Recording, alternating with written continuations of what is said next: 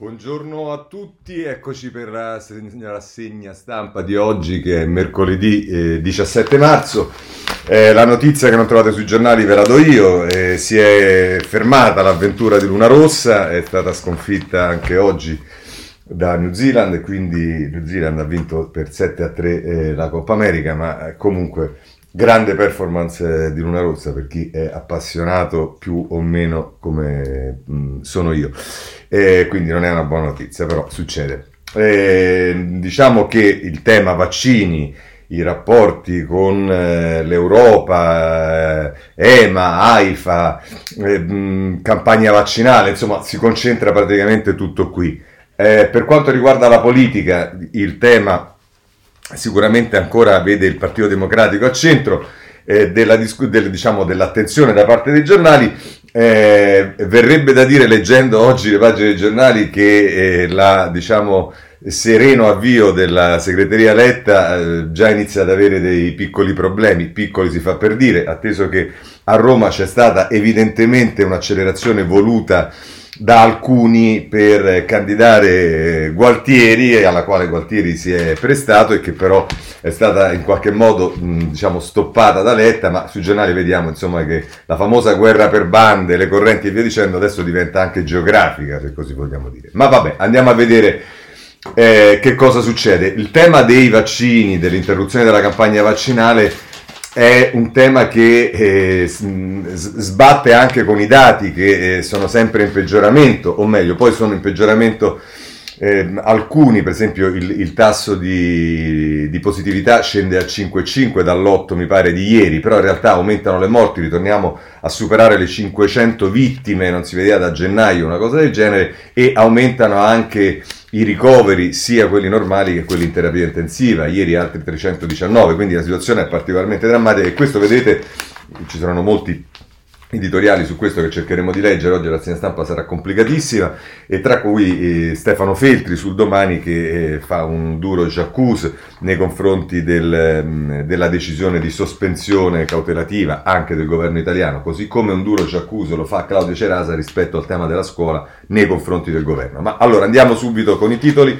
Corriere della Sera, pronti a ripartire con i vaccini, questo è il titolo di apertura, pagina 2 con Francesco Abasso e Marco Galluzzo si parla dell'intesa tra Draghi e Macron, se l'EMA dà l'ok si riparte subito.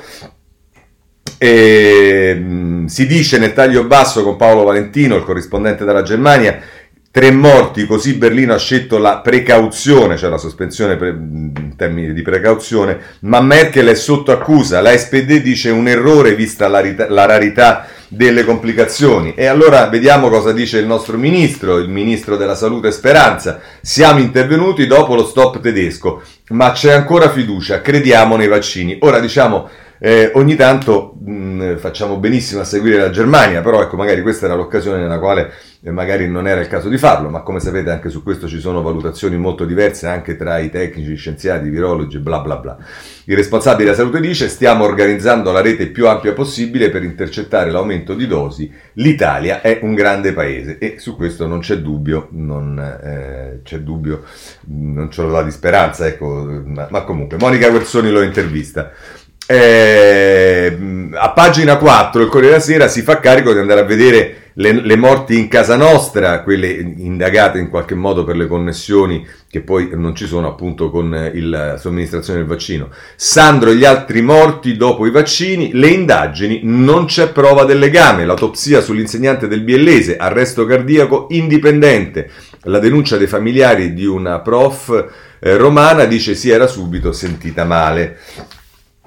Dopodiché, se vediamo, guardiamo al futuro e cosa succede in Italia con i vaccini, ehm, ehm, a pagina 5 del Corriere della Sera, in anticipo un milione di dosi Pfizer. L'idea di limitare anche le scorte previste per eventuali emergenze. La multinazionale eh, statunitense annuncia produzione in crescita anche per l'Italia. Se l'EMA ridà il via libera ad AstraZeneca, ritardo riassorbibile in due settimane.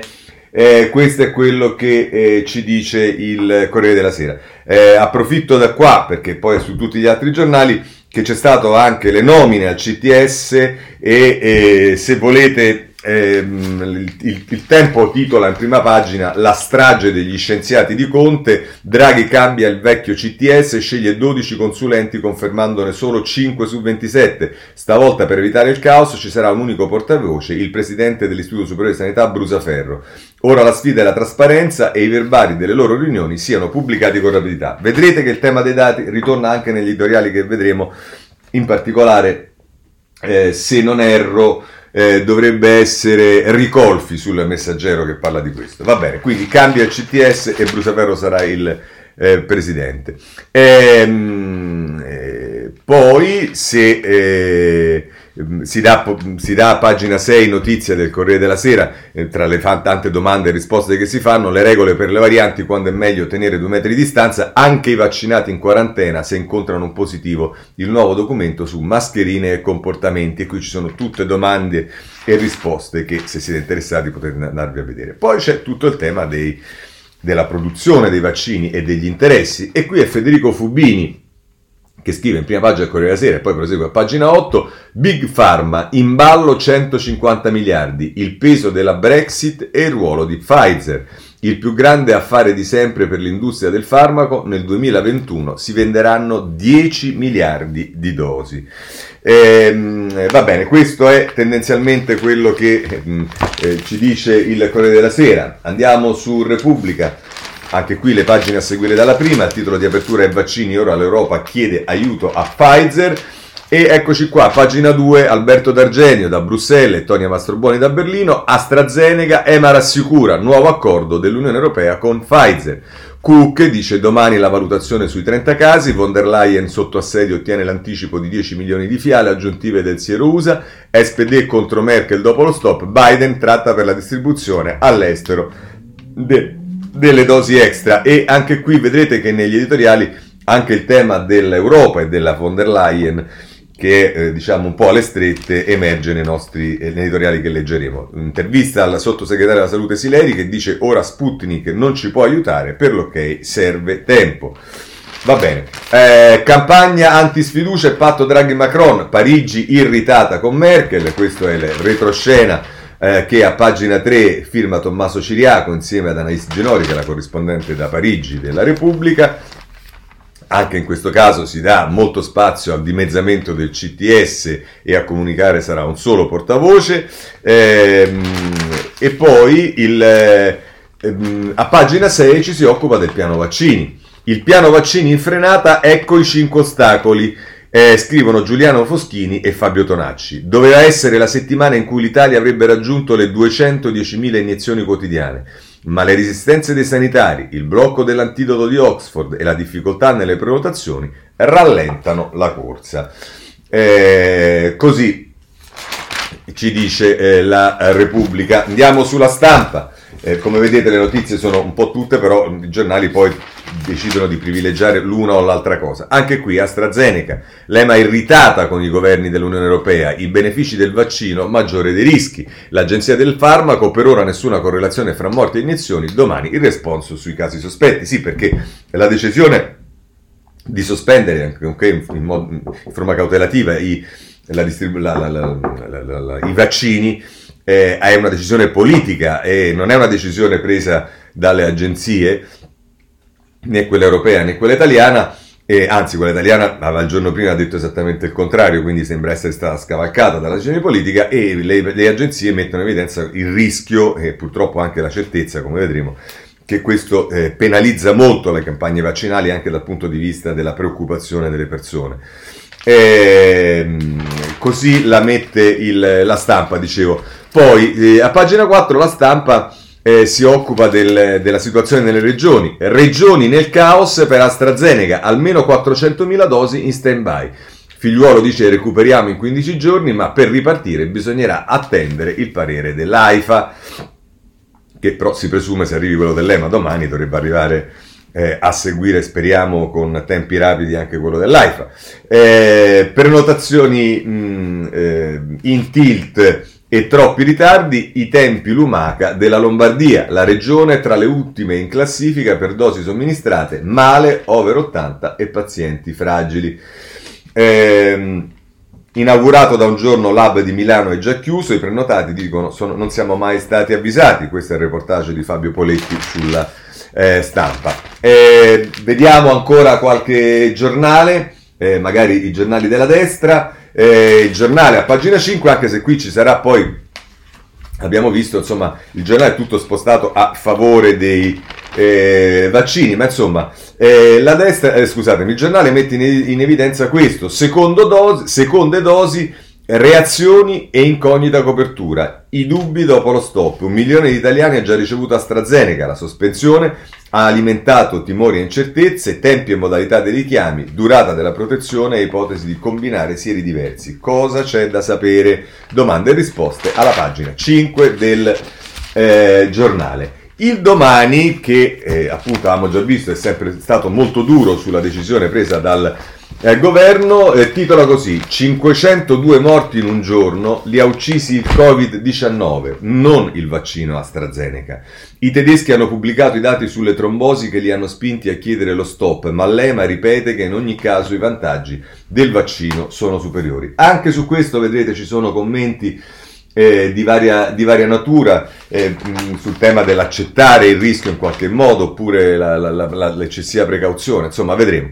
Oh, eh, a pagina 3 della, del domani, per capire gli effetti collaterali la ricerca vale più delle autopsie, israeliani e inglesi possono utilizzare sistemi informativi per calcolare l'incidenza di determinati sintomi, in Italia ci sono più ostacoli strutturali che non derivano soltanto dalla mancanza cronica di investimenti. E, e, poi per, andare proprio su Israele si va a pagina 5 del domani, com'è la nuova vita normale di Israele, campione di vaccini. Francesca De Benedetti sul eh, giornale. Ehm, il tempo dà notizia di una proposta di un deputato di Forza Italia, Ruggeri, che dice ehm, ehm, per dimostrare che il vaccino è sicuro e diradare i dubbi, tutti i parlamentari diano l'esempio e si vaccinino per primi con AstraZeneca. L'ha proposto ieri su Facebook Andrea Ruggeri, deputato di eh, Forza Italia. Eh, sul libro vi segnalo la prima pagina, eh, che come al solito il libro c'ha le prime pagine abbastanza diciamo pesanti. Liberate almeno i vaccinati. AstraZeneca non ha ammazzato il professor di Biella, il prof di Biella 7 milioni di italiani hanno già ricevuto una dose, oltre 2 milioni sono ormai immuni, perché questi ultimi non possono andare al bar, al ristorante o al cinema? Negli USA lo fanno. E eh, questa è la provocazione un po' di eh, libero che eh, si fa delle domande però tutto sommato legittime. Per chiudere vi segnalo eh, Salvini che viene intervistato dal messaggero con un richiamo in prima pagina e poi l'intervista a pagina 6 che dice guerra ad alcuni vaccini per logiche economiche. Dice il leader della Lega, della Lega, il pasticcio in corso conferma il totale fallimento dell'Europa. Sono convinto che si debba ripensare alla governance per AIFA, chi sbaglia paga. Eh, così la mette eh, Salvini. Chiudiamo a questo punto il capitolo vaccini passando ai eh, commenti. Vorrei cominciare dal Corriere della Sera con eh, Polito. Mm, e qui già mh, ci si pone il tema dei dilemmi e le scelte, eh, così è titolato in prima pagina poi prosegue a pagina 26 l'editoriale di eh, Polito che tra l'altro dice quando gli scienziati ci dicevano che la campagna vaccinale contro il coronavirus sarebbe stata una prima volta nella storia dell'umanità, non abbiamo prestato loro abbastanza attenzione. Stiamo facendo un esperimento su una scala e con modalità mai viste grazie a, vecchi, a vaccini scoperti e prodotti con una rapidità mai conosciuta. Siamo più fortunati degli esseri umani di tutte le epoche precedenti, ma era perciò scontato che intoppi, ritardi e problemi sarebbero insorti. Guai a quei paesi che sono partiti più tardi nel valutarli noi tra loro. Nei confronti della scienza oscilliamo tra lo scetticismo e il fidelismo. La ricerca e il progresso, soprattutto in medicina, ma non può produrre verità assolute, valide per sempre, bensì solo leggi probabilistiche basate sul metodo sperimentale del trial eh, and error, metodo, eh, tentativi ed errori. Quello scientifico è un sapere fondato su un processo continuo e interrotto di verifica, mai accertato una volta per tutte. Che fare dunque noi italiani sospesi tra il mare e la foresta, tra il bisogno di rischiare la vali- e la voglia di sicurezza? Non credo se ne esca impostando il problema su base etica. Personalmente invidio e anche un po' temo i tanti che in queste ore mostrano di sapere con assoluta sicurezza, molto spesso senza presentare dati, quale sia la cosa giusta. Noto solo che proprio per risolvere questi dilemmi apparentemente irrisolvibili esiste la politica democratica che decide nell'interesse comune sulla base di un dibattito informato e sotto il velo dell'imparzialità. E purtroppo è evidente che questo sistema non sta funzionando bene nell'ambito europeo. Lo dimostra il fatto che la scelta di sospendere il vaccino AstraZeneca sia stata fatta dai governi, riportata dentro i confini nazionali, che i connessi tecnocrati che i connessi tecnocratici, scusate, come la Commissione o l'ente regolatore, cui in tempi normali si delega l'iniziativa e il controllo, siano stati smentiti e scavaccati dalle decisioni di Berlino e Parigi, cui inevitabilmente si sono uniformati gli altri paesi, quello che vi dicevo all'inizio. Ciò solleva dubbi anche sull'imparzialità delle decisioni, che potrebbero essere condizionate sia dal clima politico, in Germania siamo in piena stagione elettorale, sia da interessi commerciali. Concorrenti di AstraZeneca sono in Germania e in Francia.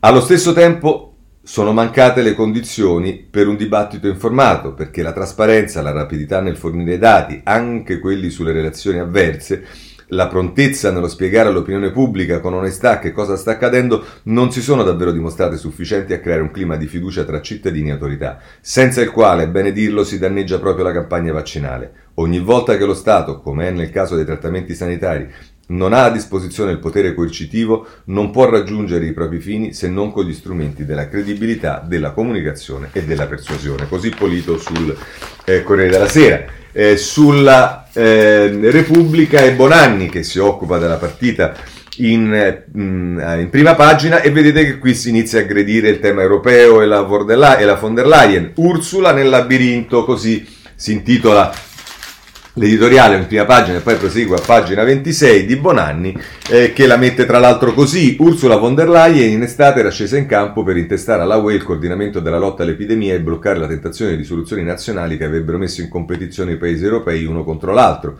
Ora rischia di pagare il prezzo politico di quello che allora sembrò un successo. Austriaci, bulgari, sloveni e cechi hanno pubblicamente accusato Bruxelles per quella che considerano una distribuzione ineguale delle dosi.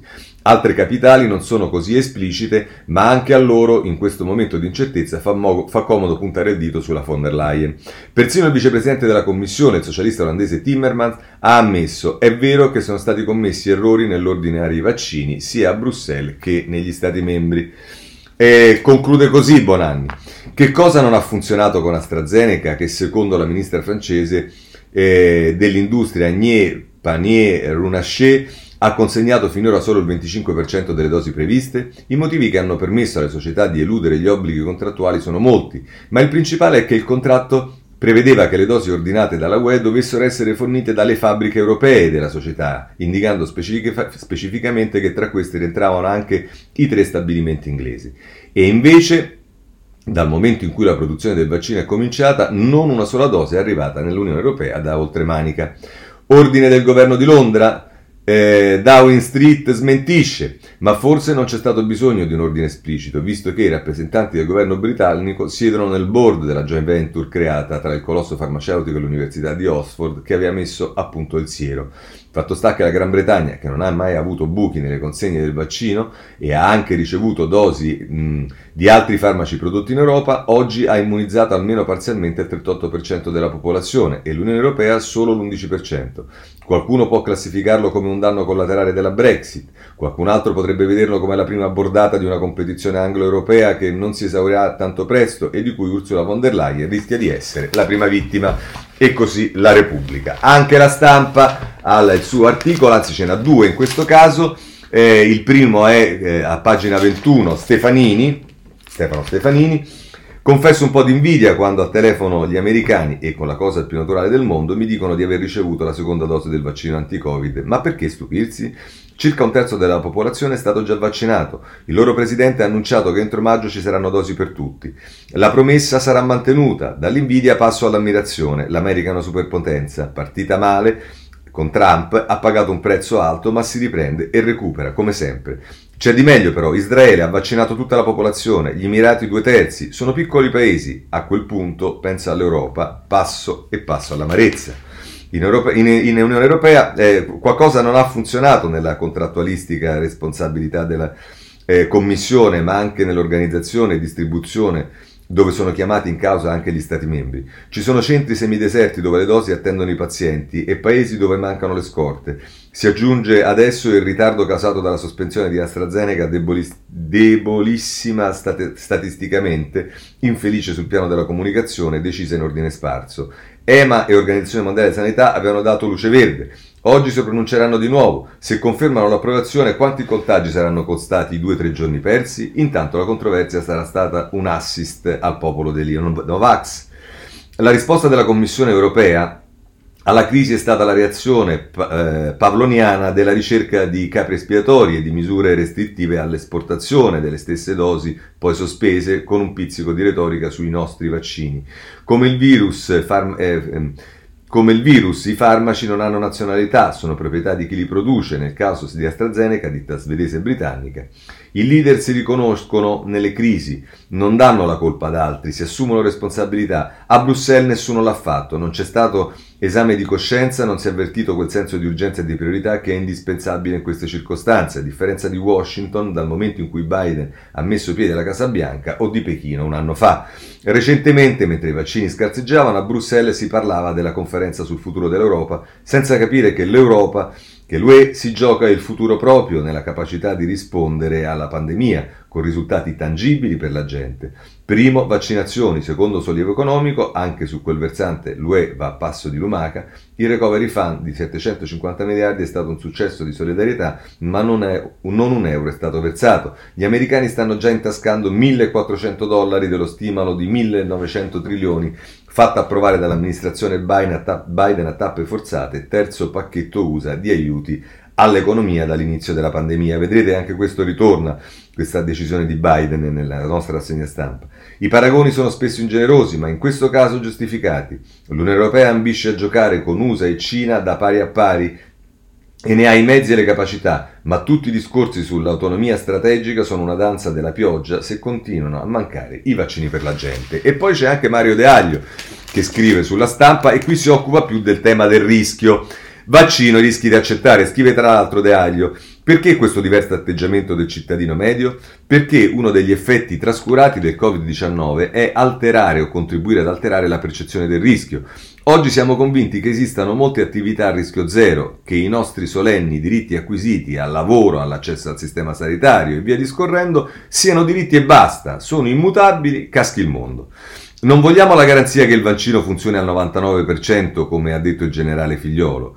Non ci accontentiamo di nulla di meno del 100% e per di più, mentre ancora un anno fa e per tutto il lockdown eravamo persuasi che ce l'avremmo fatta e, che, e c'era uno spirito cooperativo tra i cittadini e anche tra i cittadini e istituzioni, oggi sta rapidamente diffondendosi la convinzione che qualcun altro, l'Europa, il governo, le case farmaceutiche, deve farcela per conto, eh, deve farcela per conto nostro. Tutto questo non è e non può essere una buona premessa per battere il virus. Se c'è una cosa che il Covid-19 può insegnarci, o anche solo aiutarci a ricordare, è che il rischio è sempre con noi, un insegnamento che dobbiamo trarre dai virologi e che la scienza applicata non è mai, est- non è mai esatta e che riesce solo a definire i livelli di probabilità Nessuno, ad esempio, è in grado di garantire in modo assoluto quale sia la durata dell'immunità procurata dai vaccini, così come nessuno può dire con certezza quanto durerà la salita delle borse e se sarà seguita da un'ondata inflazionistica. Un atteggiamento adulto è convivere con il rischio cercando di prevenire e trovare rimedi a situazioni rischiose e quindi non quello di far finta che non esista. Altrimenti la prossima volta che un virus si, si, sve- si risveglierà in una grotta cinese piena di pipistrelli o tra i cammelli del Medio Oriente occorrerà ricominciare da capo. Così la mette Mario Daglio sul, sulla stampa. Andiamo avanti perché abbiamo da segnalare anche eh, se volete l'articolo più duro che è quello di Stefano Feltri sul domani, libera, libera espressione e intermittenza, grazie al sistema. Eh no, scusatemi, questo è sbagliato il giornale, non è domani, è il giornale per l'appunto. Stefano Feltri, il titolo è Le, le persone razionali hanno ancora il diritto di vaccina, a vaccinarsi. I vaccini servono a una cosa sola, a ridurre il rischio di contrarre una specifica malattia, scrive Feltri. Non servono a curare il cancro, a far dimagrire o combattere le emicranie o a ridurre il rischio di infarto. Lo scopo dei vaccini contro il coronavirus è diminuire drasticamente la probabilità di ammalarsi di Covid-19 e azzerare il rischio che ci siano conseguenze fatali nel caso il virus si faccia comunque largo nell'organismo. Questo significa che ci saranno sempre persone vaccinate che continueranno ad ammalarsi e morire per cause che il vaccino non può e non cerca neppure di prevenire. Ci saranno sempre purtroppo morti per trombosi o infarto. Quello che cambia è che senza vaccino, vaccino ci sono anche i morti per Covid, che ieri sono stati 502 in sole 24 ore. La scelta di fermare il vaccino AstraZeneca in questo momento, a terza ondata di pandemia ancora in corso, non è una semplice applicazione del principio culturale e politico, ma non scientifico di precauzione. Non so se fa male, ma nel dubbio mi astengo. L'Unione Europea lo applica da decenni agli organismi geneticamente modificati, per esempio. Astenersi dal vaccino in piena pandemia significa condannare a morte centinaia di persone. Siamo disposti a vedere ancora molti altri giorni come ieri, con 500 morti? La risposta dell'opinione pubblica e dei governi che ne sono soggiogati sembra di sì. Preferiamo 500 morti al giorno perché qualcuno, in assenza di ogni risultanza statistica, ha deciso che forse AstraZeneca potrebbe favorire un certo tipo di trombosi. E l'ha deciso osservando una manciata di casi, mentre i morti si contano a decine di migliaia. Dove sono finite tutte le metafore belliche dell'ultimo anno? Se questa è una guerra, la vaccinazione dovrebbe andare avanti anche se AstraZeneca causasse davvero la trombosi in qualche decina di persone. Sono poche le battaglie che si vincono senza vittime. Ma lo ripeto, non c'è alcuna evidenza di questo e al momento l'unica certezza che abbiamo è che autorità sanitarie e governi faticano a rimanere lucidi sotto pressione. Questo panico al vertice ha due conseguenze. Primo, moriranno molte persone come semplice conseguenza della sospensione temporanea del vaccino AstraZeneca. Secondo, lo scetticismo generale che si sta diffondendo renderà la campagna di vaccinazione più lenta e meno efficace. Altre persone moriranno e il momento della ripartenza dell'economia sarà ancora rinviato, con danni per miliardi di euro. Di fronte a questa ennesima strage assolutamente non necessaria, l'unica soluzione è rimanere razionali. Se la vaccinazione non dovesse ripartire al più presto con, e con messaggi chiari sulla sicurezza, i governi dovrebbero almeno permettere ai cittadini di scegliere. Lasciate che quelli che sia, sanno leggere i numeri si vaccinino subito con AstraZeneca, le persone razionali hanno almeno lo stesso diritto di quelle irrazionali di essere protette. In ogni guerra ci sono i volontari e i disertori. Ecco, questo è il tenore dell'editoriale di Feltri e chiudiamo con eh, Ricolfi che pure non ci va piano e anche qui attacca il governo e c'è il tema dei numeri, i numeri che mancano per valutare l'emergenza. Scrive tra l'altro Ricolfi, oggi nel mondo, una discussione aperta e disinibita su vantaggi e rischi dei vaccini è possibile solo in una manciata di paesi e precisamente nei paesi che avendo sostanzialmente estirpato il virus, sono in grado di scegliere fra avviare o non avviare una vaccinazione di massa. In Giappone, Australia, Nuova Zelanda, Corea del Sud sembra che finora sia prevalsa la scelta di vaccinare molto poco. Non sappiamo se per aspettare di vedere come andranno le cose altrove o per il timore che proprio la vaccinazione di massa favorisca la formazione di nuove varianti più trasmissibili e o più pericolose.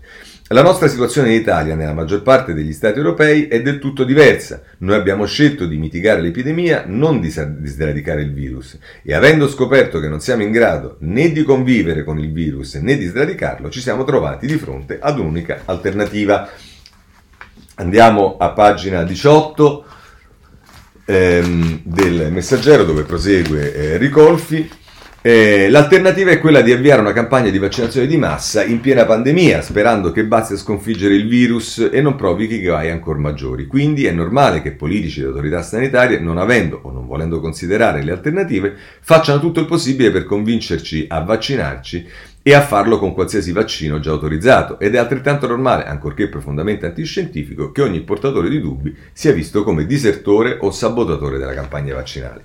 Ecco perché è difficile in questa contingenza parlare del caso AstraZeneca in modo veramente libero. Ci proverò lo stesso a partire dalla mia professione che è quella di leggere i dati con freddezza, senza partigiare per un'ipotesi contro un'altra. E qui ci, si dilunga tutto nell'articolo, che non ho la possibilità di leggere nella sua analisi, e poi dice, insomma, fornire dati e fornirli completi è un'opportunità, ma è anche un rischio. Può restituire fiducia alla gente, ma anche legare le mani alle autorità. Ma qual è la strada finora seguita? Dipende dai paesi, ci sono paesi in cui alcune informazioni minime, insufficienti ma utili sono note. Per esempio sappiamo che nei primi due mesi della campagna vaccinale il sistema di sorveglianza britannico, basato sulle segnalazioni spontanee mediante la cosiddetta Yellow Card, ha registrato 227 decessi nei vaccini con Pfizer e 275 nei vaccini con AstraZeneca e che il tasso di decessi rispetto alle segnalazioni è un po' maggiore con AstraZeneca. Inoltre tutti i decessi sono suddivisi fra centinaia di categorie estremamente analitiche che permettono di conoscere qual è il tipo di evento, ad esempio trombosi, che ha preceduto il decesso. In Italia ad oggi sappiamo molto poco. A, que- eh, a quel che ho potuto vedere, il sistema di sorveglianza dell'AIFA segnala nei primi due mesi 40 decessi su 4 milioni di vaccinazioni, ma non indica neppure se sono decessi Pfizer o AstraZeneca, né che poi adesso dire, abbiamo detto che non c'è neanche correlazione, quindi adesso già definirli decessi Pfizer e AstraZeneca, vabbè, né a quale evento avverso è associato ogni singolo decesso. In compenso il rapporto AIFA, non diversamente dall'omologo britannico, è ossessivamente costellato di affermazioni che tendono ad escludere qualsiasi nesso di causa e effetto fra vaccinazioni e sospette reazioni avverse. Che fare? Le strade sono solo due Continuare nella pratica di non rendere pubblici tutti i dati disponibili su reazioni avverse ed effetti collaterali, così alimentando la diffidenza del pubblico, le perplessità degli scettici, la propaganda Novax. Oppure mettere a disposizione i dati, tutti i dati, un tracciato minimo ma già sufficiente a consentire l'analisi statistica accurata e potrebbe includere per ogni segnalazione data di vaccinazione, tipo di reazione avversa, data dell'evento avverso, genere, età, tipo di vaccino, lotto, dose, prima o seconda, comunque in cui è avvenuta la somministrazione. Va bene, questo è quello che dice eh, Luca Ricolfi sul messaggero. E con questo chiudiamo il capitolo eh, vaccini. Che cosa c'è da segnalare ancora? Eh, dalla mh, mm, eh, stampa, pagina 7, voglio segnalarvi Monti che ha un incarico per l'Organizzazione Mondiale della Sanità che dice serve un trattato globale antipandemia, ripersiamo la governance ONU, è vecchia eh, ha presentato le prime conclusioni della sua commissione paneuropea sulla salute voluta dall'OMS, riformare la sanità a partire dai medici di famiglia, un comitato che si occupi di uomini, fauna e terra e questo è, è quello che ci dice eh, la stampa. Poi, se volete, sul tempo trovate un altro dibattito che non si spenge, che è quello delle misure, perché poi tutto questo purtroppo fanno seguito misure delle quali sappiamo poi gli effetti li vedremo soltanto tra una quindicina di giorni. Eh, ma eh, Lorena Cacace a pagina 5 caccia la zona arancione, le regioni rosse sperano di allentare le misure qualche giorno prima delle feste. La Sardegna, unica zona bianca, chiede invece di bloccare gli avvisi nelle seconde case, per, eh, gli arrivi nelle seconde case per evitare un aumento dei contagi. E insomma, questo è un po' il casino nel quale si trovano gli italiani poi che stanno in una regione piuttosto che in un'altra. Tema molto delicato è quello della scuola, lo sappiamo, e allora qui torniamo sul Corriere della Sera, che come ricordate ieri con Paolo Giordano ha fatto un duro jacuzzi al, ehm, eh, al governo, ehm, e allora a pagina... Eh, a pagina 11 con Silvia Vallone le famiglie lasciate da sole nel vuoto con i figli. È inutile arrabattarsi nell'economia del presente, è l'istruzione l'economia di domani. Serve un orizzonte. Non è come l'anno scorso, anche in zona rossa si lavora, il mondo non si è fermato di nuovo, si sono fermate le scuole. Così la mette eh, il Corriere della Sera. Anche il tempo, che anche loro sappiamo sono molto sensibili sul tema della scuola, pagina 5, eh, si occupa di... Eh, eh, voi direte a pagina 5? Eh, no, a pagina 6, no alla scuola fino al 30 giugno, proposta bocciata dal ministro Bianchi, si lavora per riportare gli alunni in aula il primo settembre. E qui c'è il primo caso, perché non c'è dubbio che fu proprio Draghi nel dibattito alle Camere a dire che eh, ci sarebbe stato un prolungamento dell'anno scolastico fino alla fine di giugno, sostanzialmente proprio per consentire di recuperare sulle chiusure che c'erano state non prevedendo quelle che ci sarebbero state. E insomma, su questo c'è un editoriale molto duro di Cerasa eh, sulla prima pagina del eh, foglio. Spiace dirlo, ma il governo del nostro amato Mario Draghi sulla scuola merita una sonora bocciatura. La merita per alcune questioni legate alle scelte restrittive fatte in questa fase di lockdown, la merita per alcune questioni legate al sospetto rapporto con i sindacati, la merita per alcune questioni legate alla distanza tra le parole consegnate a inizio febbraio alle delegazioni dei partiti e i fatti conseguenti. La prima questione ha a che fare con la scelta fatta dal governo di rendere obbligatoria la chiusura delle scuole per tutte le regioni che si trovano in zona rossa. Il governo ha presentato questa decisione come una decisione dovuta, non c'erano alternative, ma come ha ricordato ieri sul Corriere della Sera Paolo Giordano, in pandemia nessuna scelta è dovuta, esiste quasi sempre un'opzione, anche nelle scuole vi erano altre opzioni. Che il governo ha scelto di non considerare. Non si tratta di dire che le scuole sono luoghi sicuri, anche se essendo luoghi protetti, controllati, con docenti e operatori scolastici vaccinati e sono più sicuri dei pacchetti dove i genitori portano i bambini mentre le scuole sono chiuse, ma si tratta di capire in un contesto in cui il rischio zero non esiste a cosa un paese è disposto a rinunciare e a cosa no. E si tratta di riconoscere che tenere chiuse le scuole non è un obbligo, ma è una scelta. Le scuole in questo momento, come da rivelazione fatta dall'UNESCO all'inizio di questa settimana, sono aperte in Francia, Spagna, Svizzera, Austria, Croazia, Finlandia, Bielorussia, Ucraina, Moldavia, Romania. Sono parzialmente aperte in Gran Bretagna, nei Paesi Bassi, in Polonia, Ungheria, Grecia e Albania. Dunque, che fare? Un mese fa Mario, Gradi, Mario Draghi aveva promesso vaccini di massa ai docenti, nuovo piano vaccinale, tamponi di massa agli studenti. I vaccini ai docenti sono stati fatti, il nuovo piano vaccinale c'è, ma per proteggere la scuola manca il punto numero 3. Che fine hanno fatto i tamponi di massa per gli studenti? E anche un altro punto importante, che è quello che ieri ha ricordato a modo suo il ministro dell'istruzione Patrizio Bianchi nel corso di un'audizione in commissione al Senato. Bianchi ha detto che occorre riportare i più piccoli in presenza. Bene, ha detto che bisogna lavorare soprattutto in vista del prossimo anno scolastico. E per questo che si fa? e ha affermato che il problema degli apprendimenti non si risolve negli ultimi 20 giorni di giugno, bocciando dunque di fatto, per la gioia dei sindacati, una delle proposte fatte dallo stesso Draghi durante le consultazioni di febbraio, allungare il calendario scolastico fino alla termine di giugno. Il ministro dell'istruzione francese eh, Jean-Michel Blanquet, in una bellissima intervista rilasciata tre giorni fa al Parisien, ha detto che il governo di cui fa parte, che tra l'altro non ha ancora iniziato a vaccinare i docenti, intende fare di tutto per preservare la scuola dagli effetti della pandemia. Ha detto che la scuola va chiusa solo quando avremo provato tutto il resto e non sarà risultato abbastanza. Mario Draghi ha dimostrato di essere un campione delle whatever takes. Dire che sulla scuola il suo governo sta facendo tutto ciò che è necessario fare per salvaguardarla sarebbe bello, ma al momento proprio non è così. Ecco, questo è... Eh, Ehm, eh, Cerasa eh, sul governo. Poi, per quanto riguarda sempre il tema dell'istruzione, voglio segnalarvi università e ricerca, se ne occupa la Repubblica eh, a pagina 11, basta con contributi a pioggia, i, von, i, fondi vanno concentrati sulle università, Tito Boeri e Roberto Perotti. In Italia i soldi pubblici dati agli Atenei senza quasi tenere conto della qualità della ricerca, ma non tutti possono essere uguali. E ancora dicono, in Gran Bretagna succede l'opposto, le risorse dello Stato aumentano per le sedi con risultati più importanti. E vedete che anche il tema sui finanziamenti per le università e quindi correlato a questo il tema della ricerca è sicuramente un fatto eh, di particolare importanza. Invece per quanto riguarda più in generale il tema dei giovani, i disagi dei giovani, vi segnalo due pagine della stampa, la pagina 8 e 9, i ragazzi non stanno bene, spaventati siamo agghiacciati, mi sembra totalmente surreale ritrovarsi chiusi in casa senza poter più abbracciare, ridere, starnutire, vivere la tua vita. E Denise di 16 anni, di Cervia, in provincia di Ravenna, e poi c'è Giorgia, sempre di Cervia, viviamo nel terrore, non abbiamo niente per distrarci, niente palestre né centri sportivi. Quel che dico, quel che chiedo, fateci tornare alla normalità. Insomma, poi ci sono Forlicce, Sena, Insomma, ehm, le memorie di una quotidianità che era e non è più raccontata con le parole degli adolescenti, l'infelice generazione Covid. Questo sulla eh, stampa.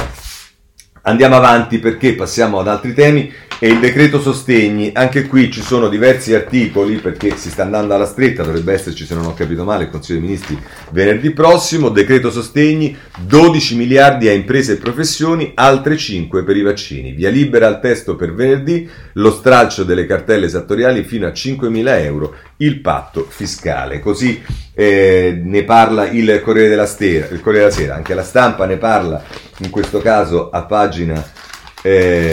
Eh, eh, I sostegni di, di, di, decreto legge sostegni compromesso sul saldo e straccio per le imprese 12 miliardi, 10 alle famiglie. Or, oggi vertice tra Draghi e i capi delegazione, i partiti chiedono un nuovo sforamento di bilancio da 20 miliardi. Anche il giornale eh, parla di questo, pagina 10. Eh, aiutate le imprese subito, così Forza Italia cambia il decreto legge sostegni, lavoro, fisco e aziende al centro delle proposte azzurre. Tariani dice con Draghi ci aspettiamo risultati concreti. Beh, questo è l'auspicio di eh, Tajani, è l'auspicio di tutti noi e eh, soprattutto di chi ha lavorato perché Draghi arrivasse. Messaggero, chiudiamo così anche questo capitolo, pagina 8.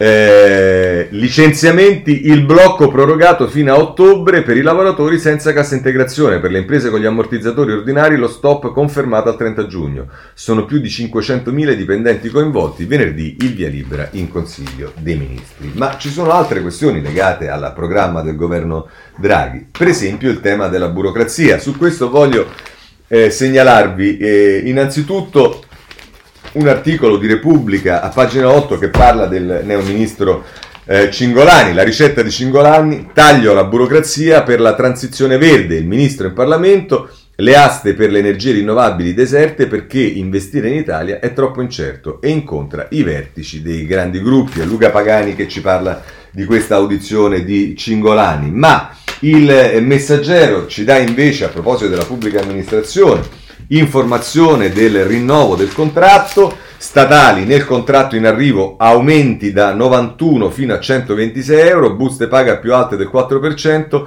dai ministeri alla scuola, dall'agenzia alla sanità, i primi conteggi del sindacato, ma c'è l'incognita delle risorse vincolate per altre voci, potrebbero ridurre gli incrementi di oltre l'1%.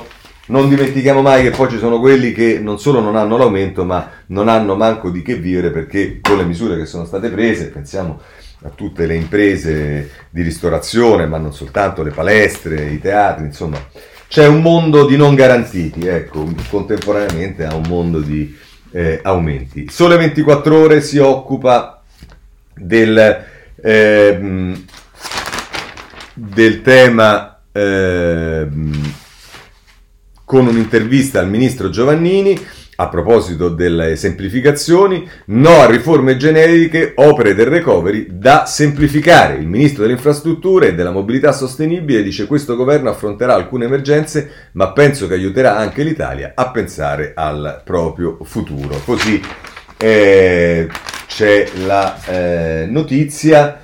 Eh, che poi viene data anche eh, questa con il titolo di apertura a del Sole 24 Ore, grandi opere, il blocco degli appalti, dal 2017 aperto un cantiere su tre, iter frenato, via lavori solo per il 31 delle 96 maxi opere bandito e aggiudicate, a Bari il caso della variante ferroviaria, appalto nel 2015, assegnazione in eh, 5 anni. Questo è quello che ci dice a proposito delle eh, grandi opere il eh, Sole 24 Ore.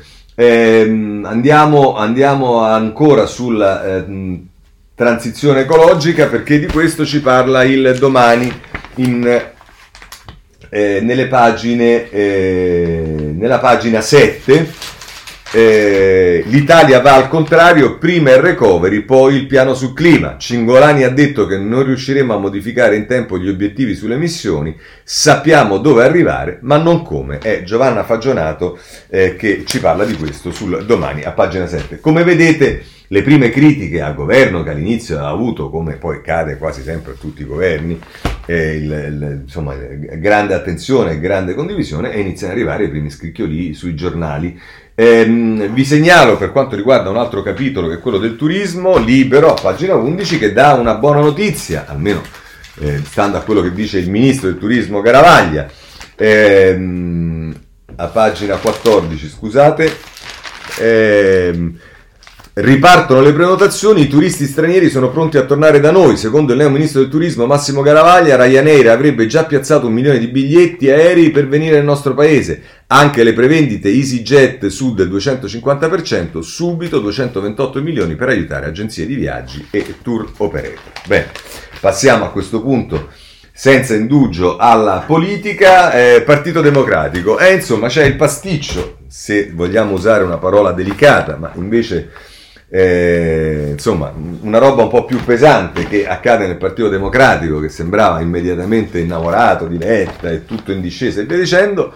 Comunali, prima spin- spina per Letta, la frenata su Gualtieri ieri a Roma. Il leader delle alleanze, vedrò Conte, sia un rapporto con il Movimento 5 Stelle e attacca Salvini. Poi c'è una fondamentale intervista alla ex ministra Pinotti, io vice segretaria, l'importante è dare alle donne responsabilità e va bene. E però poi Maria Teresa Mesni ci dice che eh, un po' quello che, che, dovrebbe essere accaduto. Eh, ehm, e dice tra l'altro, ehm, e domenica a Monteverde, il quartiere romano dove vive eh, Gualtieri, raccontava ad amici e conoscenti di aver finalmente rotto gli indugi, sarò il candidato sindaco del PD. A quel punto il rasse del partito romano, il deputato Claudio Mancini, che tra i dem capitolini è una potenza e che è grande amico, indovinate di chi? Di Goffredo Bettini cercava di forzare gli eventi. Morale della favola, ieri la candidatura di Gualtieri sembrava cosa fatta, la decisione del Partito Romano di andare spedito su Gualtieri prendeva in contropiede il segretario appena eletto, che bisogno c'era di procedere così veloci senza consult- eh, consultarsi con il Nazareno? Una spiegazione c'è, l'idea dei Romani e dello stesso Gualtieri era di far trovare Letta di fronte al fatto compiuto nel timore che il leader avesse in animo di riaprire la partita romana. Ecco qua. Eh, insomma, eh, eh, io ho sempre pensato che eh, diciamo, mh, un nome per quanto per bene, bravo, eccetera, eccetera, non risolve determinate dinamiche e ho la sensazione che siamo solo all'inizio, ma vedremo eh, che cosa succede con grande rispetto del dibattito all'interno del Partito Democratico, eh, per carità. Voi dite, la Repubblica come la mette? Ma all'inizio, diciamo, c'è Giovanna Vitale che si occupa di quello che ha detto Letta nella conferenza stampa con eh, la stampa estera, un centro-sinistra alleato con i 5 Stelle, i renziani categoria del passato ehm, e poi annuncia incontri con Conte e Speranza, va bene, tutto benissimo, c'è la notizia anche che Guzzetti ehm, eh, che, che, che, è già stato presidente della Lombardia, ha 87 anni, annuncia che entrerà nel PD di Enrico perché darà un futuro ai ragazzi e poi però abbiamo Giovanna Vitale che si occupa della vicenda romana con il caso che occupa l'intera pagina 13 del PD. Roma, Gualtieri in campo, il segretario Dem Frena, si riparte da zero. E, se volete, qui c'è un'intervista a Calenda nel taglio basso, l'intervista che Calenda rilascia anche al riformista, fuga in avanti, ci vediamo alle elezioni, ma c'è ancora spazio per un candidato eh, unitario. E, e, vabbè, quelle cose che... Eh, sono pronto anche a un ticket, certo con, non con Roberto che non farebbe mai il vice, divisi rischiamo di mandare Raggi al ballottaggio. E eh già, questo sarebbe il più grande capolavoro della storia. Una... Ehm, stampa, pagina 11. Anche qui il tenore degli articoli non cambia, dei titoli non cambia. Letta, prima grana, Gualtieri vuole fare il sindaco di Roma, il neosegretario infastidito, ci scrive Fabio Martini, dalle manovre dei vertici capitolini del partito, prima parla di ottimo nome, poi ordina di prendere tempo sulla scelta. Eh, così il, eh, la stampa. Oh, il riformista è particolarmente attento al Partito Democratico, se ne occupa eh, a pagina 2 eh, eh, con eh, l'intervista a Calenda, Gualtieri candidato sindaco di Roma, così il PD spacca la coalizione. E poi a pagina 3 eh, con Michele Pro, questa intervista è di Umberto Di Giovannangeli, e poi Michele Prospero riuscirà Letta a liberarsi dal populismo gentile e a ridare al PD un'anima? È una bella domanda, chissà eh, se eh, ce la farà. Eh, questo è il riformista. Possiamo non vedere il giornale, eh, primo giornale a Roma che è il messaggero? Eh no, non possiamo non vederlo. Voi direte cambia il tema? No. Roma, Gualtieri accelera, il PD in tilt sulle alleanze, l'ex ministro pronto a correre a Nazareno eh, frena un ottimo nome, ma null, eh, domani l'incontro con Letta, prima frena un ottimo nome, ma nulla di deciso. E insomma, questo è quello che ci dice il messaggero a proposito del eh, PD in tilt sulle candidature. A questo proposito voglio segnalarvi la Repubblica dove c'è l'editoriale di Folli che si occupa esattamente di questo avendo prima analizzato qual è la situazione, eh, cioè che il PD aveva tre scelte, o fare l'accordo su Virginia Raggi, oppure eh, fare un accordo senza Virginia Raggi, oppure andare da soli, e dice, in fondo, quale che sia la genesi della candidatura Gualtieri, Enrico Letta è fortunato. Le amministrative a Roma gli permettono di mostrarsi competitivo con i 5 Stelle senza pregiudicare l'alleanza e dunque la coalizione che governa sul piano nazionale. Si intende, qui c'è una versione diversa eh, dal taglio danno gli altri giornali. Eh, si, si, intende del resto che non sarà una sfida all'ultimo sangue. Virginia Raggi sembra priva dei numeri e delle carte indispensabili per imporsi al primo turno. La sua sarà soprattutto una testimonianza d'orgoglio anche rispetto al Movimento 5 Stelle.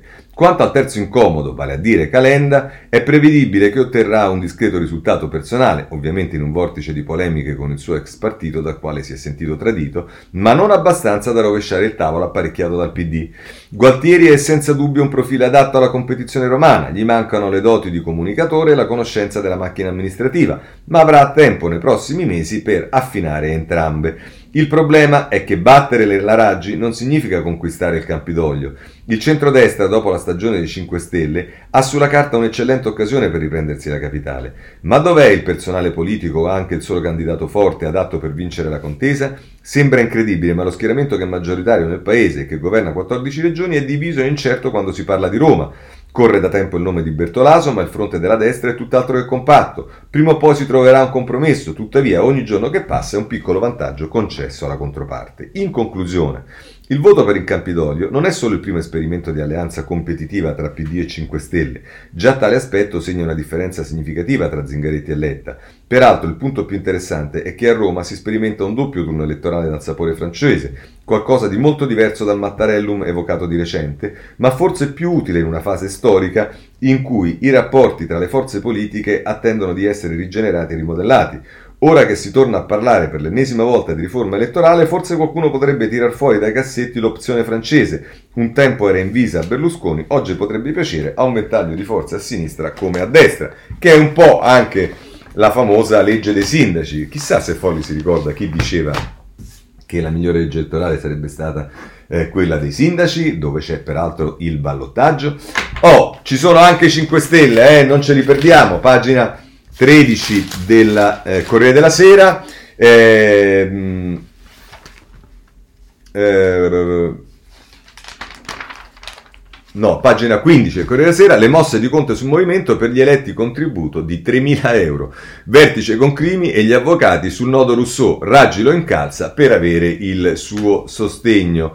Eh, oh, diciamo che, il, che, che anche il, il, eh, il Movimento 5 Stelle non se la passi bene. Il riformista mette una foto di eh, Conte di spalle con scritto chi l'ha visto in prima pagina, l'avvocato del popolo è sparito. Se poi andate nelle pagine successive, a pagina 2, effetti collaterali, spariti dai radar anche Conte e 5 Stelle. Claudia Fusani che ne parla, Giuseppe e Beppe Grillo starebbero lavorando pa- a pancia a terra per il piano di rifondazione del movimento. Il cambio di passo del PD gli ha levato quello che era stato il principale arreato. E vabbè, questo è quello che eh, dice il riformista. Abbandoniamo ehm, anche il, eh, il Movimento 5 Stelle. E, mh, rimanendo nel campo della politica e del dramma, anche se a distanza di 43, di 43 anni, non sono molti i giornali che eh, ricordano sui giornali, non l'hanno fatto ieri, eh, che era il 43 anniversario della strage di Via Fani, oggi lo fanno in particolare il giornale a pagina 15 e il tempo a pagina 10, ma non mi pare di aver visto sugli altri quotidiani chissà cosa. Per quanto riguarda la giustizia, allora Voglio segnalarvi subito il domani perché c'è una cosa molto interessante e poi perché vedete quando le cose non si risolvono in Italia magari ci pensa l'Europa, come diceva Petro. Ed è Giulia Merlo che ci dice intercettazioni e ruolo dei PM, l'Unione Europea contro la prassi Italia. Le intercettazioni devono essere utilizzate in caso di reati gravi e il pubblico ministero non può operare dati personali dei cittadini, sui dati personali dei cittadini perché rappresenta l'accusa e quindi non è imparziale rispetto all'imputato. Questi sono solo due dei profili più clamorosi di una sentenza della Corte di Giustizia dell'Unione Europea depositata il 2 marzo che rischia di terremotare la prassi italiana in materia di privacy e provocare conseguenze anche sul caso eh, Palamara. Si dice che questa sentenza fa riferimento a una cosa estone. E, ehm, Dice nel nostro paese questa sentenza ha effetti dirompenti perché mette in discussione il ruolo dei PM.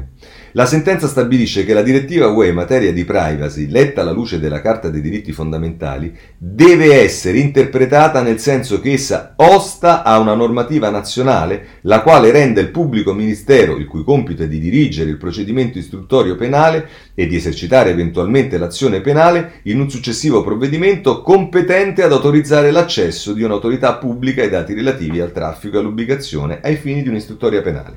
Questo per una ragione precisa, è necessario un bilanciamento tra i poteri di chi accusa e la tutela della privacy dei cittadini. Dunque l'autorizzazione all'accesso ai dati personali deve essere disposta da un soggetto che sia imparziale. Tradotto, ai giudici europei non interessa che in Italia non ci sia la separazione formale tra le carriere di PM e di giudice, ma stabiliscono che chi può incidere sulla privacy dei cittadini sia solo un soggetto che nel processo sia in posizione di terzietà. Eccolo qua l'uovo di Colombo che dimostra del perché c'è bisogno anche della separazione delle carriere, perché si deve partire dal presupposto che il PM è parte in un processo esattamente come l'avvocato è l'accusa e il cittadino ha diritto di essere giudicato da un giudice terzo che abbia una carriera professionale e formativa diversa da quella dell'accusatore. Eh, e tra l'altro dice inoltre la pronuncia mette in discussione anche la legge spazzacorrotti che allarga l'utilizzo dei Troia nei reati contro la pubblica amministrazione e permette l'utilizzo delle intercettazioni anche per reati che non le prevedono se questi reati vengono scoperti ascoltandole. I giudici europei invece stabiliscono che la privacy dei cittadini può essere violata solo per reati particolarmente gravi ed esemplifica quelli di terrorismo. Inoltre fissano un principio, Prima il reato deve essere identificato e solo poi si può procedere ad acquisire i tabulati. Esattamente ciò che non accade con la norma sul cosiddetto intercettazione a strascico. Questo rischia di riaprire il caso Palamara perché i giudici europei scrivono che i dati elettronici personali possano avere, eh, venire acquisiti solo per reati gravi, il che potrebbe escludere il loro utilizzo nel procedimento disciplinare, dove sono state usate anche le chat che di per sé non avevano rilevanza penale. I presupposti per una rivoluzione dell'intera normativa nell'utilizzo delle intercettazioni in senso restrittivo ci sono tutte, come anche il rischio che questa sentenza europea diventi il crimandello per sostenere l'inutilizzabilità delle captazioni informatiche in moltissimi procedimenti. Di fronte alla necessità di mettere ordine, l'ipotesi è quella che intervenga la Cassazione a sezioni unite che in una prossima sentenza faccia propria la pronuncia europea e fissi nuovi paletti per la prassi italiana. Eccoci qua.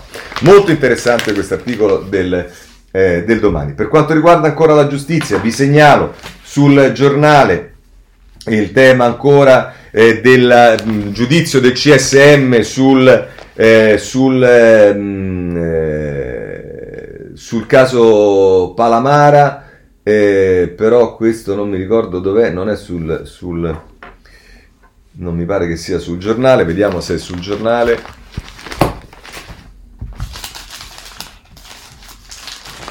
Sì, eh, se, se, si rifiutano criteri precisi si protegge il vecchio sistema. A parlare il consigliere laico di Forza Italia, dai toccati posizione errata, il CSM non può gestire i giudici sganciandosi dalla legge. Ed è eh, una intervista che fa Pandanno con la pagina 13, non basta il caso Palamara, il CSM boicotta la riforma. Oggi il plenum discuterà il parere al testo Bonafede, ma c'è già l'alto là, no a paletti politici sull'autonomia. Testo Bonafede sulla riforma del CSM, perché poi diciamo eh, bene. Eh, il riformista, pagina 7, si occupa ehm, indirettamente di Palamara, anzi non indirettamente, di Palamara. Eh, Viola stoppato illegalmente, ma il CSM sta con Prestipino. Il procuratore di Firenze, votato nuovo numero uno di Roma, fu vittima della fuga di notizie che consentì a Corriere e Repubblica di rilevare l'indagine sull'ex leader dell'ANM. Ma le toghe difendono l'attuale procuratore, così contro il TAR. Eh, il, eh, il mm, ehm, il CSM. Giustizia, la Meloni incontra la Cartabia e ce ne parla il tempo a pagina 9. Ancora per quanto riguarda la Cartabia, eh, vi segnalo anche in questo caso il riformista eh, a pagina 8 eh, che ci dice occasione Cartabia, riforma giustizia, ora o mai più. È Giuliano Pisapia, che è eurodeputato e vicepresidente della Commissione Affari Costituzionali del Parlamento Europeo, che eh, mette in evidenza l'importanza di un ministro come la eh, Cartabia. Eh, vi segnalo Sallustri, non ho il tempo di leggerlo sul eh, giornale, ma che si occupa del fatto che eh, Ilaria Cucchi è stata mh, diciamo, assolta dal reato di diffamazione nei confronti di Salvini per aver detto che parla solo to- sotto effetto del moito e che è uno sciacallo e dice questo andrebbe benissimo se non fosse che io che ho detto eh, al giudice eh, Di Matteo eh, mh, mh, megalomane, che peraltro dice giustamente che non è neanche un'offesa ma è un giudizio soggettivo, oppure Minzolini che scrive nel taglio basso perché rischia il processo per le buche alla Raggi perché ha detto che la Raggi è una demente, che invece eh, saranno sicuramente condannati e noi speriamo invece che non... Eh, che non lo, non lo siano. E, mh, mm, e, poi vi segnalo invece sul processo mediatico che c'è stato ieri, eh, la RAI ha condannato Pittelli, proteste zero, hanno paura di Gratteri, processo indecente in tv. È presa diretta, il processo è quello Gratteri e cosa dice Sansonetti? Scrive al presidente Marcello Foa. Carissimo Presidente Foa, la RAI ha mandato in onda un processo ad alcuni cittadini calabresi, in particolare all'avvocato Pittelli, assumendo in pieno le parti dell'accusa e costruendo un, momento, un monumento al PM di quel processo, il quale PM, nonostante le ripetute raccomandazioni dello stesso CSM, del Procuratore Generale della Cassazione e della Ministra Cartabia, ha violato spavaldamente ogni riservatezza e si è presentato e si è prestato a diventare il protagonista indiscusso di un processo mediatico e di una gogna. Il processo, quello vero, è in corso a Catanzaro e la RAI è intervenuta a gamba tesa a favore dell'accusa. In questo modo la RAI ha violato tutti i principi dello Stato di diritto e della nostra Costituzione, prestandosi come servizio pubblico ad un'operazione di giustizialismo che sarebbe impossibile in qualunque altro paese anche vagamente democratico. Presidente, io la conosco come esponente del giornalismo liberale e le chiedo, l'avevano informata? Lei ha dato il permesso? Cosa pensa di questo plotone di esecuzione? Intende difendere in qualche modo i diritti dei cittadini infangati? Pensa che sia il caso di proseguire con queste trasmissioni? Una tra- pro- progetta una trasmissione di riparazione? Conto sulla sua sensibilità e sono sicuro che vorrà rispondermi. Ha perfettamente ragione per, quanto, per come la penso io. Eh, eh, eh, Sansonetti e il tema è veramente eh, incredibile. Mm, vi segnalo eh, la stampa che dà informazione di festini eh, a luci rosse che si sarebbero svolti a Torino utilizzando eh, diciamo, eh, la droga, il crack in particolare, ma insomma reati sessuali, droga, festini in classe di lusso nel centro di Torino, pusher che segnalano a facoltosi imprenditori giovani alla deriva disposti a prostituirsi in cambio di dosi di crack. Eh, per quanto riguarda le coppie gay, anche qui eh, c'è da segnalare sulla stampa, non ho anche qui tempo di leggerlo, ma eh, la De Luca che si occupa della decisione eh, del eh, Papa del, e della Chiesa sulle coppie gay, gli amori di un Dio minore, la sentenza della consulta è quella del Vaticano e anche in questo caso mette in evidenza come la consulta abbia intimato al Parlamento di legiferare su questo tema, come l'ha intimato a legiferare sul fine vita, ma il Parlamento, come vediamo, non ci pensa per niente. Eh, voglio segnalarvi dalla Repubblica, pagina 21, un dibattito che riguarda Ehm, eh, non sono eroi, Napoli si divide sui murales dei baby boss, il prefetto fa cancellare i volti di chi delinque dai muri, ma una parte della città insorge, lasciateli lì, eh, questo accade. Per quanto riguarda l'Italia ci sono novità che potete vedere, l'abbiamo già viste ieri sulla Repubblica, pagina 22, dopodiché sulla politica estera non ho tempo perché ho ampiamente sforato, voglio solo segnalare questa atrocità della decapitazione in Mozambico di alcuni bambini da parte eh, dell'ISIS, se non sbaglio, ne danno notizia tutti i giornali, ma insomma è una cosa eh, assurda. E poi ci sono tante altre notizie che però oggi non possiamo vedere. Con ciò vi ringrazio vi auguro buona giornata e se volete ci vediamo domani. Buona giornata a tutti.